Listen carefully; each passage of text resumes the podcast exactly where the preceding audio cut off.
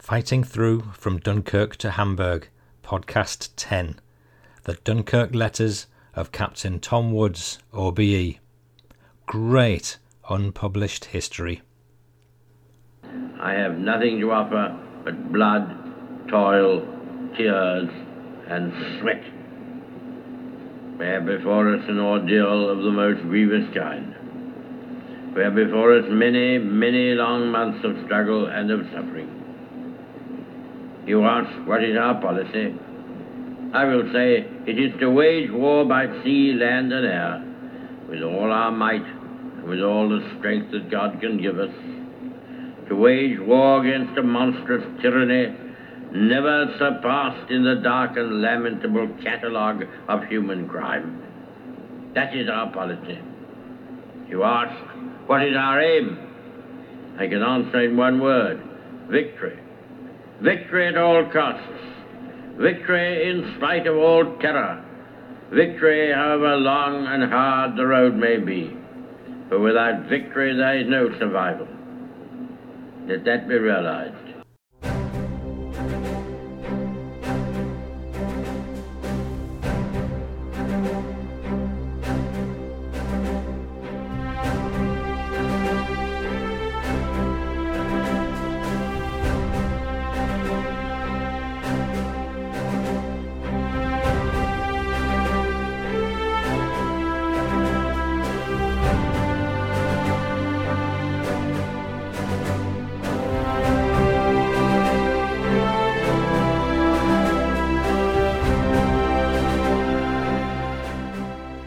Dunkirk evacuation, codenamed Operation Dynamo, was the dramatic escape of Allied soldiers from France during World War II.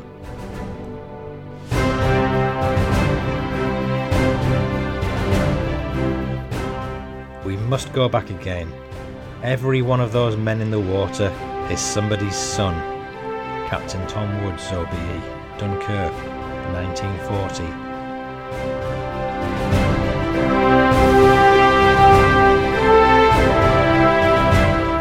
German planes were coming over, their bombs dropping the other side of the pier about 40 yards from us, and we had seven holes made in the starboard bow close to the waterline. Also, three lifeboats hauled by flying shrapnel from the shells. Captain Tom Woods.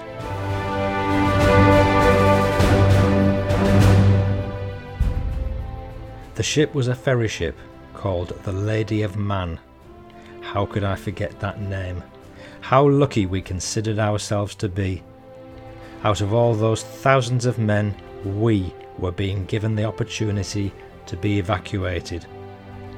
Bill Cheall, 6th Green Howards. Hello again, I'm Paul Cheall, son of Bill Cheall, whose World War II memoirs have been published by Pen and Sword in Fighting Through from Dunkirk to Hamburg. The aim of these podcasts is to give you the stories behind the story, memoirs and reminiscences of veterans connected to Dad's war in some way. This episode opened with part of the inspirational speech which Churchill made to Parliament on 13th of May 1940. This was soon after he'd formed a government to lead the country during the war, and shortly after the German invasion of France on 10th of May. His speech must surely have helped to set the mood of the country and forge what became known as the Dunkirk spirit, when everyone pulled together to do what needed to be done to save our troops stranded in France. Since Dad's book was published, I feel very, very lucky to have uncovered a variety of memoirs and letters from people connected to Dad's story. And the small fragment of history in Dad's memoirs is now like some great big jigsaw gradually unfolding before me as more and more accounts appear. So I'm quite staggered about it all, really, and so chuffed that I can share it with other people. My dad was plucked off the Dunkirk beaches by the ship Lady of Mann, which had an heroic part to play at Dunkirk. The ship was captained by civilian seaman Tom Woods, who later be honoured with an OBE for his gallant efforts. This podcast episode features the Dunkirk letters and memoirs of Master Captain Tom C. Daddy Woods, OBE. His great granddaughter Sarah stumbled across my website a while ago and has kindly sent me the fantastic family records handed down by Tom from 1940. The material includes a report he wrote after the events took place and letters home to his wife, which illustrate not only the deadly threat of the German forces, but also a mutiny by some of the Lady of Mann's crew. And I tell you this if this podcast affects you in the same way as it's affected me, you'll have a lump in your throat more than once. So get your tissues out, suck on a throat lozenge, and fasten your life jackets, listeners, because this is going to be some exciting history. Captain Tom Woods was not a young man in 1940. He was in his 60s and almost about to retire when the war broke out, and his ship, the Lady of Mann, was requisitioned. The Lady of Mann was a passenger ship built by Vickers Shipbuilders for the Isle of Man Steam Packet Company at Barrow in Furness in 1930 at a cost of some £249,000. She operated on the island's busy routes between Douglas and the UK mainland. She had a maximum speed of 23 knots, about 26 miles an hour. The Steam Packet Company owned several sister ships, and a number of these were used in the Dunkirk evacuation, in fact, eight in all. But this is the story of just one of them. So here's the scene 31st of May 1940. If you listen to my previous podcast, you'll know that since 10th of May, Major Petch and his boys have been fighting their way to Bray Dune and walked the five miles on soft sand to Dunkirk. We've got literally hundreds of thousands of hungry and exhausted French, British, and some Belgian soldiers stranded, slowly being surrounded by the advancing German forces. From 10th of May there's been much fighting, not all in Germany's favour, but still causing a withdrawal by the Allies back to England. The official evacuation started on 26th of May, only 16 days after the German invasion. There have already been a lot of embarkations from the port of Dunkirk itself, and from the harbour's protective east pier, known as the East Mole. Also, there are many small boats which have come over from England to lift troops directly from the beaches and ferry them to the larger ships, sometimes sailing straight back across the Channel to England. And all this time there are German planes bombing and machine gunning the ships and the beaches. My dad describes the scene in his memoirs. We could see ships out at sea making their way from Dunkirk to England and could also see the dive bombers after the ships. To our horror, many other ships had been sunk, their funnels and superstructures sticking out of the water. It was a ship's graveyard, and it looked dreadful. Eventually, our column reached the East Mole, and we waited in a long queue until it was possible for us to board a ship. Really, it is almost unbelievable but even when we were attacked by planes, we didn't move in case we lost our place in the column. The mole was a wooden jetty, only about five feet wide and 1,400 yards long. Listeners, the two concrete moles protecting the outer harbour at Dunkirk played a significant part in the evacuation of troops in May 1940. The harbour had been made unusable by German bombing and it was clear that troops weren't going to be taken directly off the beaches fast enough.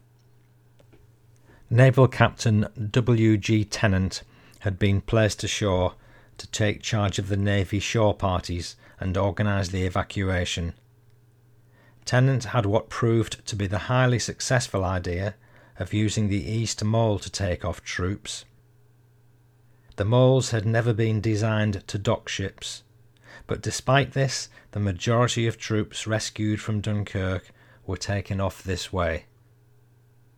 Listeners, I'm going to start off with Tom's report to his management when he got back from Dunkirk because it provides a good backdrop to the letters to his wife, which he also wrote when he got back.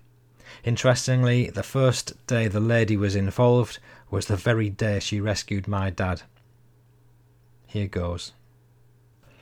Report to R.W. Cannell, Esquire, General Manager, Isle of Man Steam Packet Line. Dear Sir, you asked me to write a short account of our experiences in the Lady of Mann evacuation at the various ports. Friday, 31st of May, 1940. We arrived at Dunkirk about 11:30 a.m. and had to wait outside the pier heads for orders to enter, which we got about noon. All the time we were waiting, there were continuous waves of German planes coming over, forty at a time. The anti aircraft barrage from all the ships about, and our fighter planes going up and intercepting them, kept them from dropping any bombs close to the shipping. About 1:30 p.m. we got a berth at the pier and commenced embarking French casualties from the French hospital. We took 1500 casualties on board, of which 300 were stretcher cases. Also 500 other French troops and 1000 British. All the time we were at the pier, the German planes were coming over, their bombs dropping the other side of the pier about 40 yards from us and we had seven holes made in the starboard bow close to the water line. Also, three lifeboats hauled by flying shrapnel from the shells. Several soldiers marching down were killed about 30 yards ahead of us in the wharf from the shell fire.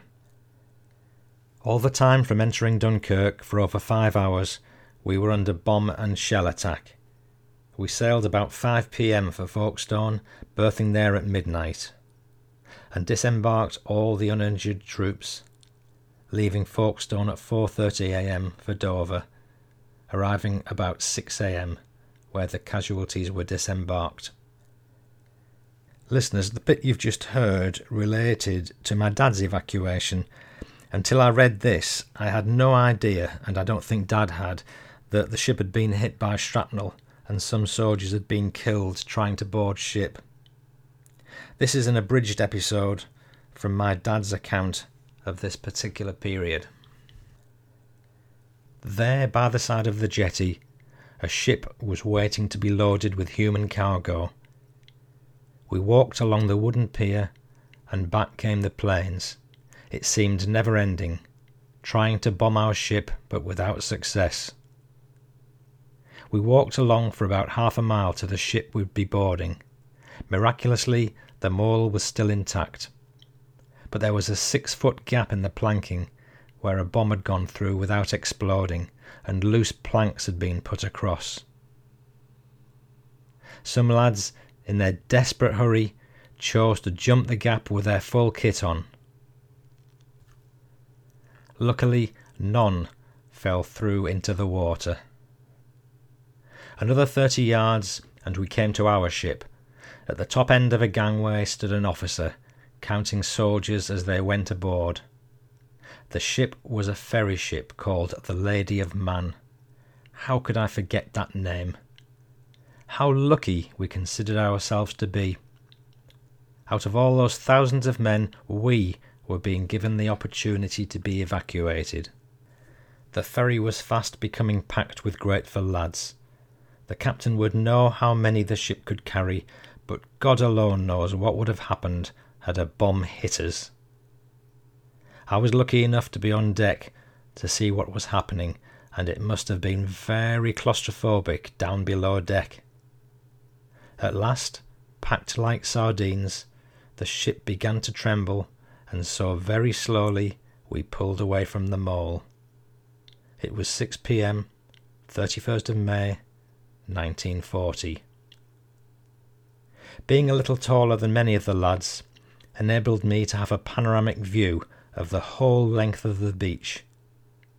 I wondered how many of those boys would get back to England, and how many would be killed or taken prisoner. The beach was as crowded as ever. Then suddenly I saw a German fighter plane skimming above them, firing cannons. It reminded me of a row of dominoes being knocked down from one end. The dense black smoke from the blazing oil storage tanks reached far into the sky. There was another loaded ship about one mile ahead of us, and suddenly I heard the Stukas returning, diving almost vertically. I saw bombs leaving one of the planes, and was certain our time had come and that this was the end. I closed my eyes and gritted my teeth, my whole body braced for the inevitable impact. Then, sploosh, and nothing else. I looked out in surprised relief to find that miraculously the bombs had hit the sea about twenty yards away. So God was watching over us. Then we all gave a massive cheer when one of our destroyers hit one of the planes, knocking a wing off, with the inevitable result.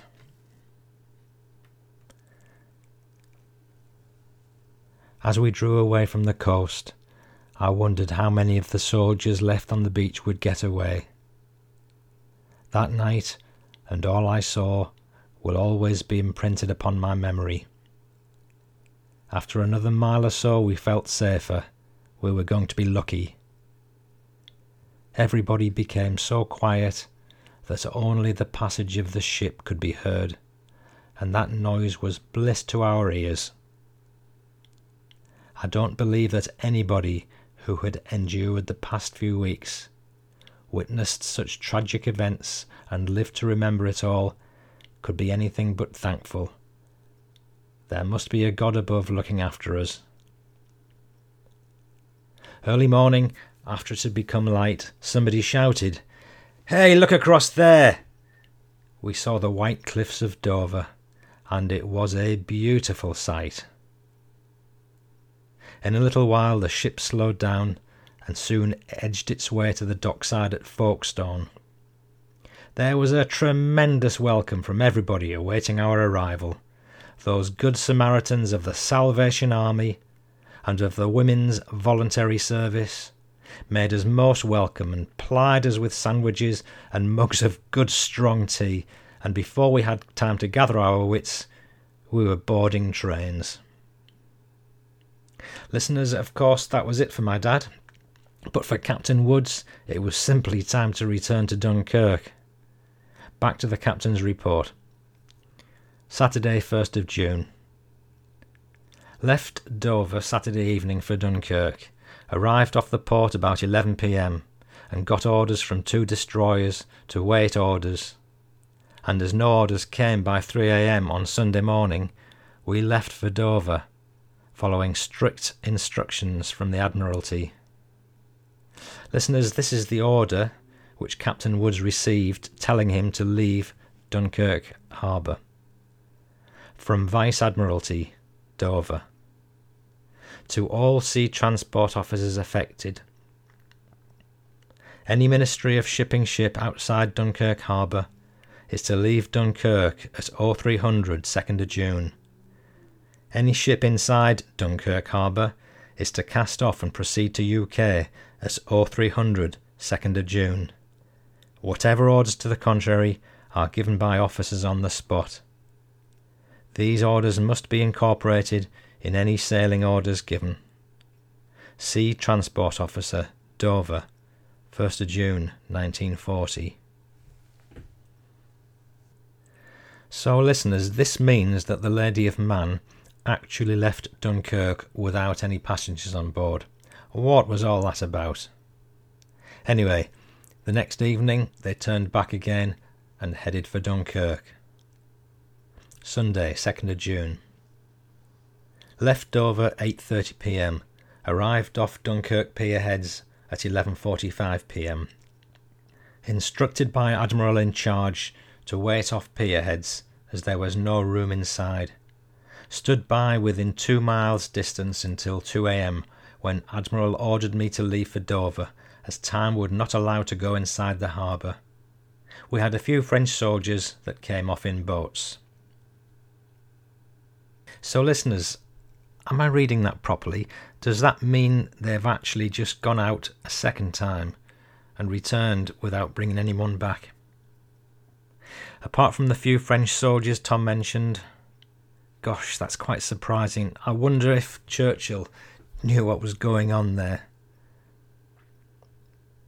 Monday, 3rd of June to 4th of June. Left Dover 6:30 p.m.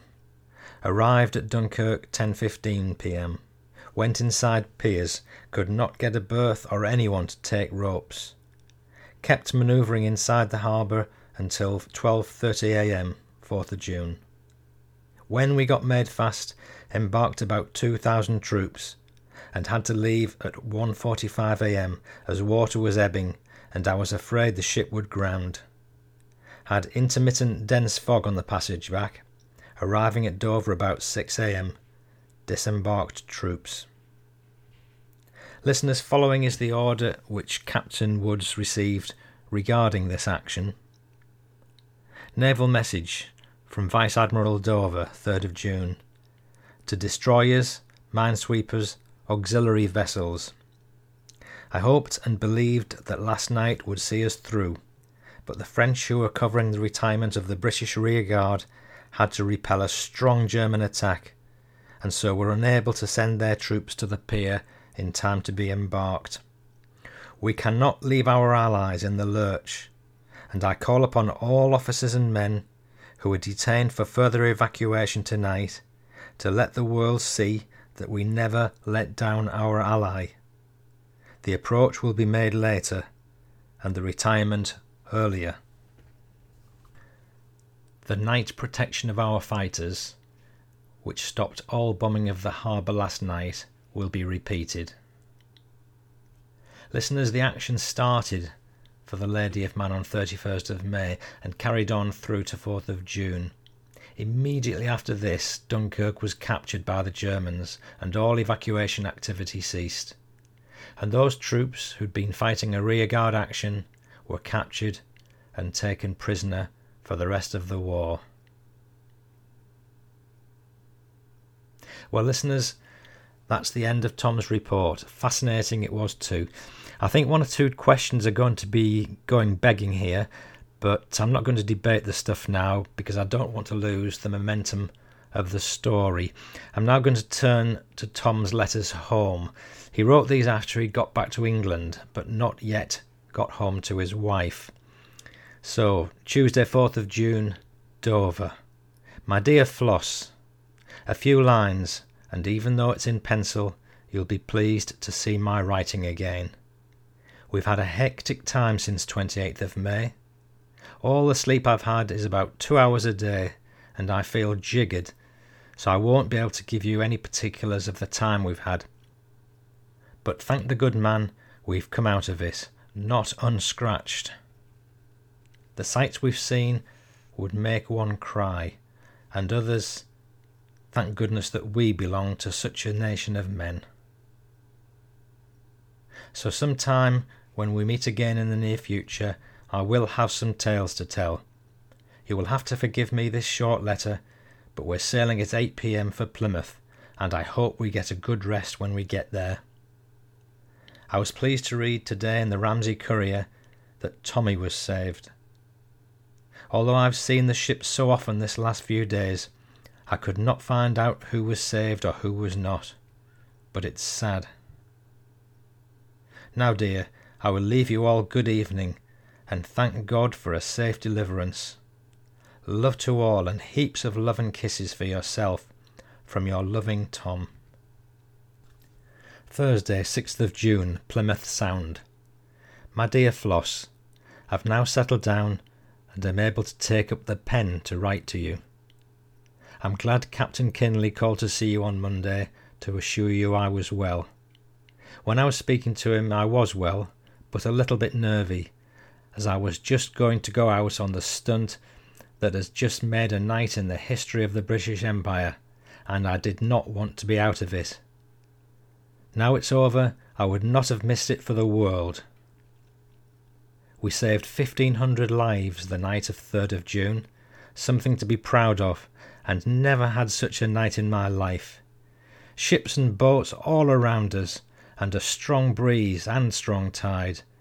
Such that my engine's telegraphs never stopped for three hours before we could get alongside. Listeners, the telegraphs mentioned are communications between the captain and the engine room. If I could have got someone to take only one rope off us when we arrived, I would have had five thousand, but I was sorry I had to leave when I did. If I didn't, we would have grounded, and I did not want to leave the lady's bones there. However, dear, we were four hours in the thick of it that night and came out unscathed, thank God. The rest of the tale I'll keep till we're lying in bed some night and you make me talkative. I don't know how all of them that went home will ever hold their heads up again. They just jumped on shore and left everything behind, just as if a bomb had dropped on their ships. Maybe you can tell me how they're taking it on the island. I'm ashamed to hold my head up amongst strangers when I think of it, and the more I think, the worse it looks. When I spoke to Captain Kinley that morning, I thought he knew all about it, but he didn't. It was me that gave him the information. Listeners, this was early 3rd of June, after the second aborted sailing. Well, dear, my head and heart stood the great strain. In fact, when we were in the thick of it, I had no time to be nervous, and maybe that's what saved the situation. But I don't think my head has been so well as it is now for years. On Monday, when we left Dunkirk, it lifted a cloud off my mind, and I've not had a nervous minute until I got back. All Tuesday and Tuesday night I seemed to want to cry, but thank goodness after a good sleep, that has gone, and I'm as fit as a fiddle now. Well, love, I'll leave you now and see what tomorrow brings forth, as we're only living from day to day now. Give my love to all, dear, and heaps of love and kisses for yourself from your loving Tom. Listeners, in the past there's been speculation and rumour about the mutiny aboard ship, and the captain's letter is pretty conclusive evidence that some civilian sailors did leave the ship. Records suggest 17 sailors left the Lady at this time. The captain's letter referred to crew leaving ships, plural, so I don't think it was just the Lady of Mann involved here.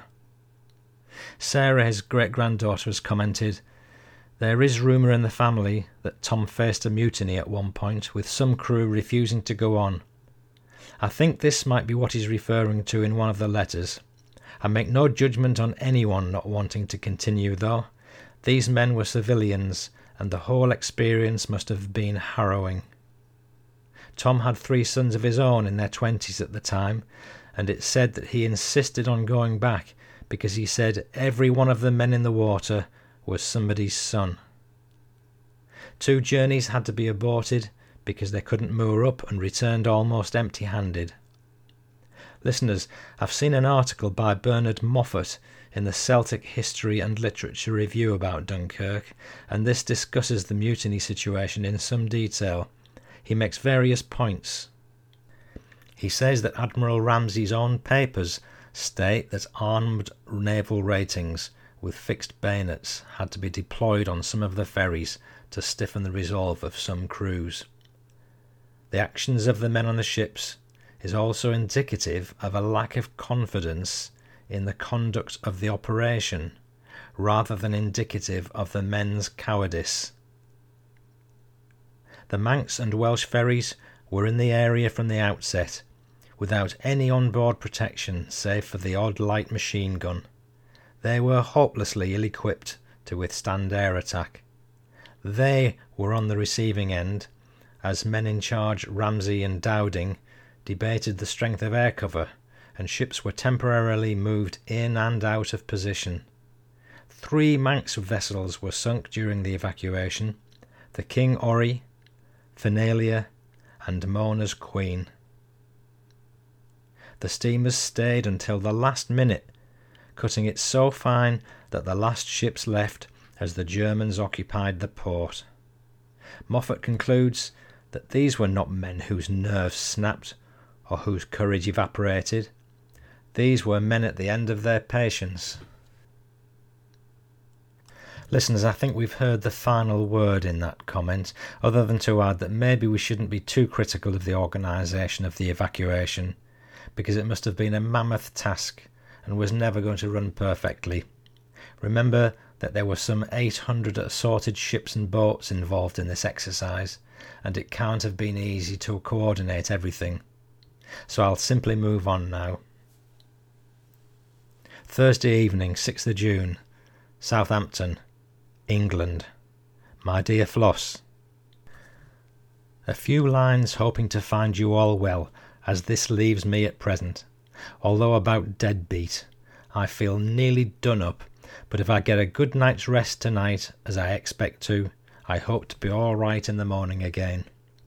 From midnight on Sunday, 2nd of June, I had not one hour's sleep for three days, and it's that that tells at my age. We've been through a heavy time, dear. Tuesday, 4th of June, is a day I will ever remember. Some day I hope to be able to tell you all about it. I'm pleased everyone on board stood the strain fairly well. I'm living in hope that it's all over for the time now. I would not be surprised if we'll be going further west soon. I was speaking to the manager and Captain Kinley on the phone today, and asked them when it would be convenient for them to give me a holiday as I want to get away from it for a few days.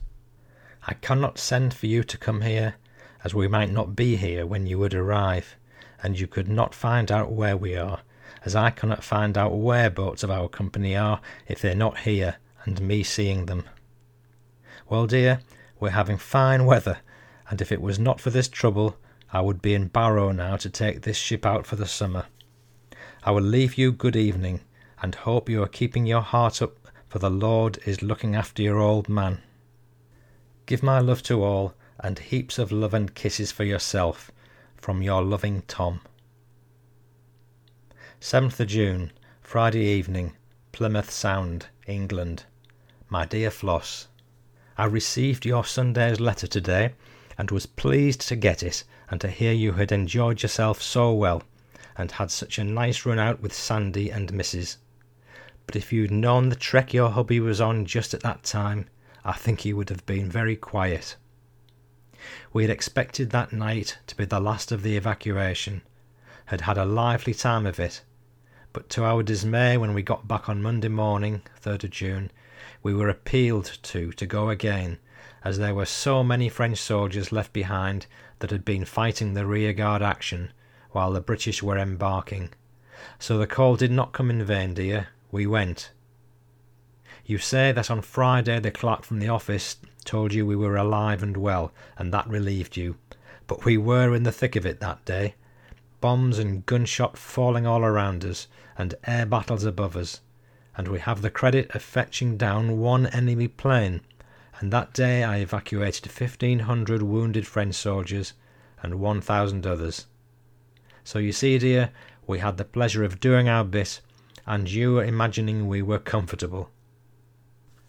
Well, dear, I suppose you will get the lot of it in bits.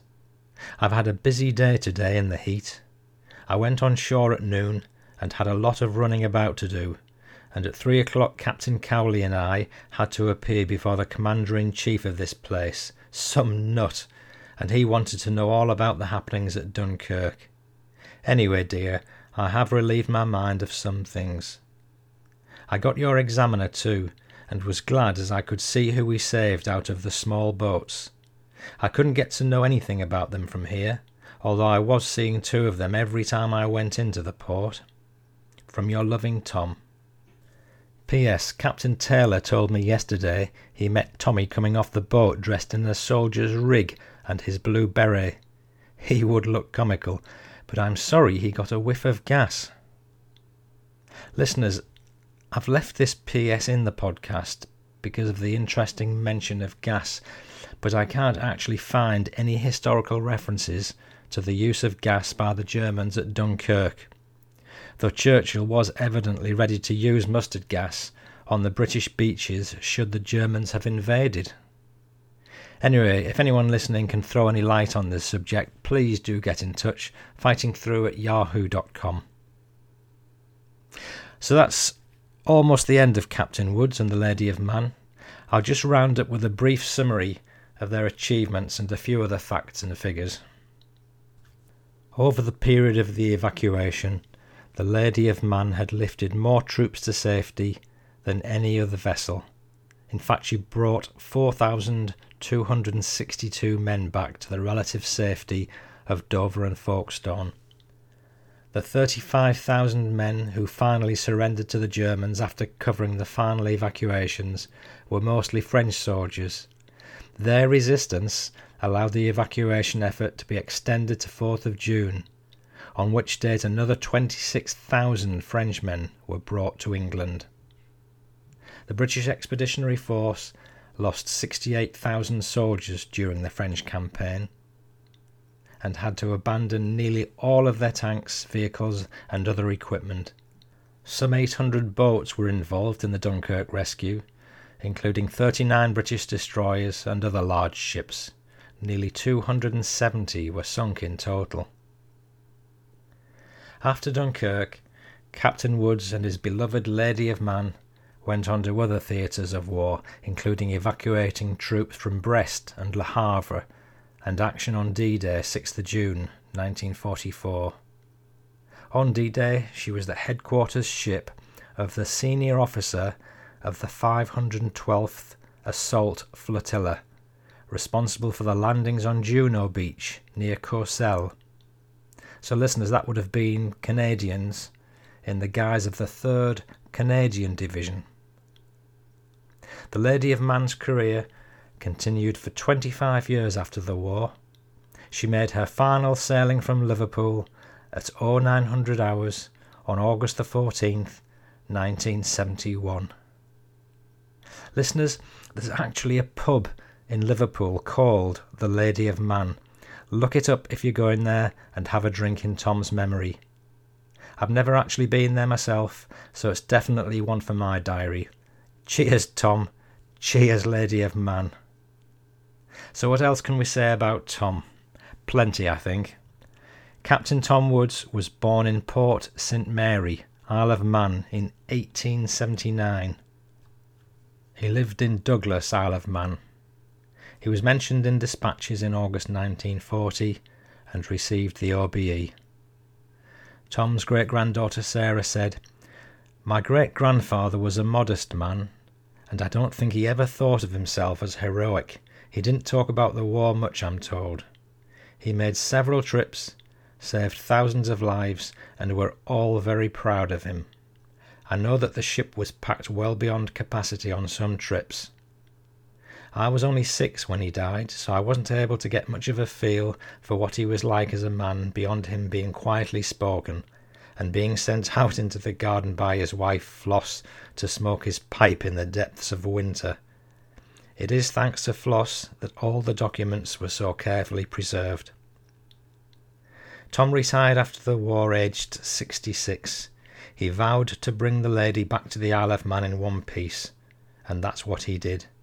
He brought the ship back into Douglas on the 9th of March 1946 and was welcomed by a civic reception and large crowds. He died of a brain hemorrhage aged 91 on 26th of October 1971, the same year that the ship was scrapped. My aunts say that it was not a coincidence that he died that year, as it broke his heart to see the ship go. Listeners, I've got one final very historic letter to read to you.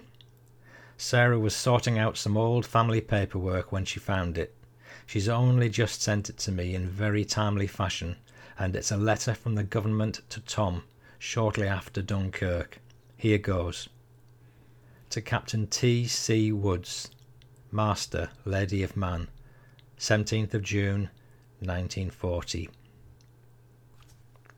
I write on behalf of the government to convey to you and to the members of your ship's company the gratitude and admiration felt for the help freely given, and the courage and endurance displayed by you all in the evacuation from Dunkirk. This operation, in which the Merchant Navy joined as partner of the fighting services, was carried to a successful conclusion in the face of difficulties never before experienced in war. I'm proud to pay tribute to your share and that of your ship's company in a great and human adventure destined to occupy a place of honour in the pages of history. Ronald Cross, Minister of Shipping. Well, I'm not sure what else I can say to that, other than what a marvellous and fitting tribute to the services rendered by Tom and his crew. And there the history ends. I really hope you enjoyed this podcast as much as I did. It's been fascinating to read Dad and Major Petch's accounts together with Tom's, and it certainly makes me realise how hard the Germans were trying to kill the Allies. And Dad was obviously one of the thousand British troops that Tom mentioned lifting off on the 31st of May. How good is that? Thank you so very much to you, Sarah, for the effort you put into scanning photos and letters and generally writing helpful background about your great grandfather. Also, thanks to Wikipedia, the free online encyclopedia, for supplying some of the background facts and stats about Dunkirk and the Lady of Mann. If you want to explore my dad's memoirs in depth, I thoroughly recommend you to buy his book, Fighting Through from Dunkirk to Hamburg. There are four chapters on Dunkirk, five on D Day, loads more, and far more than you're hearing in the podcast. But don't take my word for how good it is. Go take a look at the 100 or more five star reviews on Amazon. Go to fightingthroughpodcast.co.uk and you'll find a link. Or you can buy from Amazon, Pen and Sword Direct, Kindle, etc. etc. There's also a discount code you can quote for Pen and Sword. If you do buy the book and you like a special souvenir photo to go inside it, drop me an email and I'll post something to you free of charge. For more information on everything, including show notes, photos, contacts, go to fightingthroughpodcast.co.uk.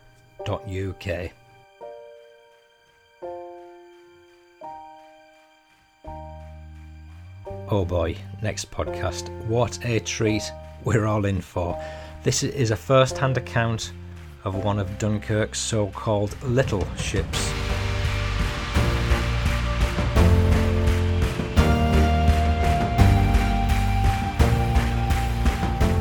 You know, I'm getting a shiver down my spine just thinking about it. I'm going to be publishing it soon, and it's another gripping story. So keep that life jacket on for a little longer. This is the story of the sailing ship B.